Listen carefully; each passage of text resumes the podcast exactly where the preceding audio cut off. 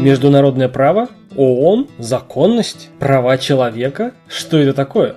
Да я вас умоляю, кому это нужно? Есть только одна высшая цель – власть. А что такое власть? Это деньги. Какие деньги? Конечно же, доллары США. С вами подкаст о кино, я Сан Саныч, и я посмотрел фильм «Власть». Я расскажу вам о нем. Фильм длится два часа. Фильм рассказывает о американском политике Дики Чейни. В главных ролях Кристиан Бейл и Эми Адамс. Что можно рассказать об этом фильме? Фильм долгий, фильм вдумчивый, фильм не э, напичкан взрывами, спецэффектами. Фильм для тех, кто любит подумать о политике. Фильм достаточно честный, хотя из жанра, знаете, комедия, боевик, биография. Фильм о том, э, какова же была политика американского государства и отдельных представителей его истеблишмента на протяжении 2000-х, 80-х, 90-х и по сей день. Я думаю, что становится становится только хуже в плане еще наглее, еще бесцеремоннее, еще отвратительнее и еще бесчеловечнее. Фильм номинирован на Оскары по многим-многим номинациям. Лучший фильм, лучшая мужская роль, лучшая мужская роль второго плана, лучшая женская роль второго плана, лучший режиссер, лучший сценарий, лучший монтаж. Но получил он Оскара за грим и прически. Ребят, что я могу вам сказать? Если вы все еще верите в справедливость американской демократии, если вы все еще до сих пор э, верите в то, что Америка страна свобод, Америка страна, которая несет благо для человечества, посмотрите этот фильм. Да, он долгий, да, он не всегда интересный, но эти паузы в фильме, когда вам становится скучно, они как раз нужны для того, чтобы подумать и обдумать то, что увидели ранее. Фильм э, степенный, фильм э, развивается и идет своим чередом. Фильм описывает исторические события – если вы не знали, вокруг чего происходила американская, так, так называемая, вот я сейчас делаю так пальчиками, в кавычках, американская демократия, то этот фильм вам э, дает э, маленькое-маленькое представление, намек на то, что не такая уж американская демократия и демократичная. А я лишь приведу пару примеров, что, э, какие, какие сцены есть в фильме. Есть сцены избрания Джорджа Буша-младшего. Есть такой, знаете, небольшой намек. Я просто читал об этой теме, да. Вот Джордж Буш-младший победил Гора на выборах с перевесом всего лишь в 500 с лишним голосов. Представляете? В 500 с лишним голосов. Причем совершенно случайно. Я ни на что не намекаю. Вообще абсолютно ни на что не намекаю. Просто так совпало, что совершенно случайно пересчет голосов был приостановлен так как нужно было разбираться с терактом 11 сентября, когда пали башни-близнецов. Есть много теорий, почему они пали. Есть много теорий, которые говорят о том, что температура горения авиационного топлива недостаточно для того, чтобы башни были разрушены.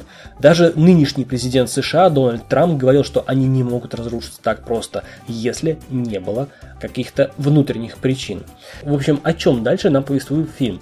О том, что Джордж Буш-младший, как я понял из этого фильма, это мое личное мнение, был некой марионеткой.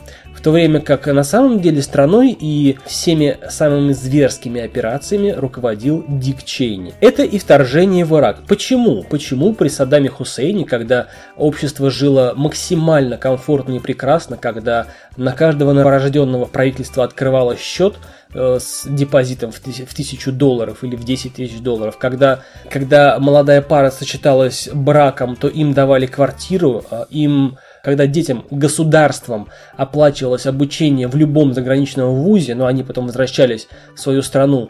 То есть народ жил максимально богато. Только потому, что государству Ирак посчастливилось в кавычках оказаться на той территории, где расположены максимально большие запасы нефти. Я не говорю сейчас о Венесуэле. Только лишь поэтому Ирак стал мишенью американской демократии. Так сказать, по указке Дика Чейни э, войска США вторглись в Ирак. Причины, последствия и для Ирака, и для солдат американской армии вы можете выяснить. В общем, о чем фильм «Власть»? О том, что любые самые жесточайшие зверства, о том, что убийство, лишение, терроризм, воспитанные американскими правителями, все пытки можно оправдать политической целесообразностью. В фильме ярко дается понять, что американские правители говорят нам о том, что все, что делает американское правительство, не может быть незаконным. Если оно пытает людей, это не пытки, это проведение разделительных операций. Вы вдумайтесь в лицемерие этой фразы. Когда людей пытают посредством создания эффекта утопления, это не пытка, они же его не топят. Это, знаете, словесное словоблудие, словесная проституция, когда любое слово будет использовано, любая фраза будет использована, любой закон будет использован, дабы оправдать самые жесточайшие пытки. Вы, вы думаете, что это пытки? Нет, это не пытки. Вы думаете, что это э, жестокое обращение? Нет, это не жестокое обращение. Это все ради выживания, благополучия и процветания нации. Нации американских граждан. Даже если они этого не просят, эти все зверства будут совершены и оправданы для целей обеспечения благополучия американских граждан. И при этом плевать, сколько, в какой мере и какие народы должны пострадать. Главное, чтобы американцы были в порядке. Тут же вспоминаются слова Сталина, когда он сказал «Я всегда думал, что демократия – это власть народа. Но товарищ Рузвельт мне доходчиво объяснил, что демократия – это власть американского народа.